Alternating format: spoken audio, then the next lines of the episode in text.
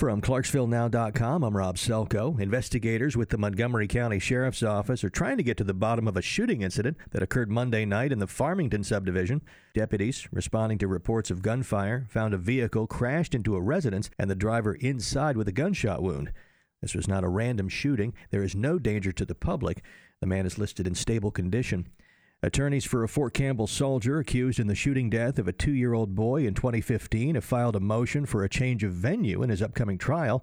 Zachary Alexander is charged with premeditated murder. The victim's stepfather, David Wee, was previously sentenced to 50 years in prison. Receive severe weather alerts to your phone. Text news to 77000 and follow us on Twitter at Clarksville Now. Breezy, much colder than yesterday, high just 44. Mostly cloudy for a while tonight, then becoming partly cloudy late tonight, low 29. Sunshine and some clouds, breezy and cold tomorrow, high 42. I'm meteorologist Joe Lundberg, ESPN Clarksville.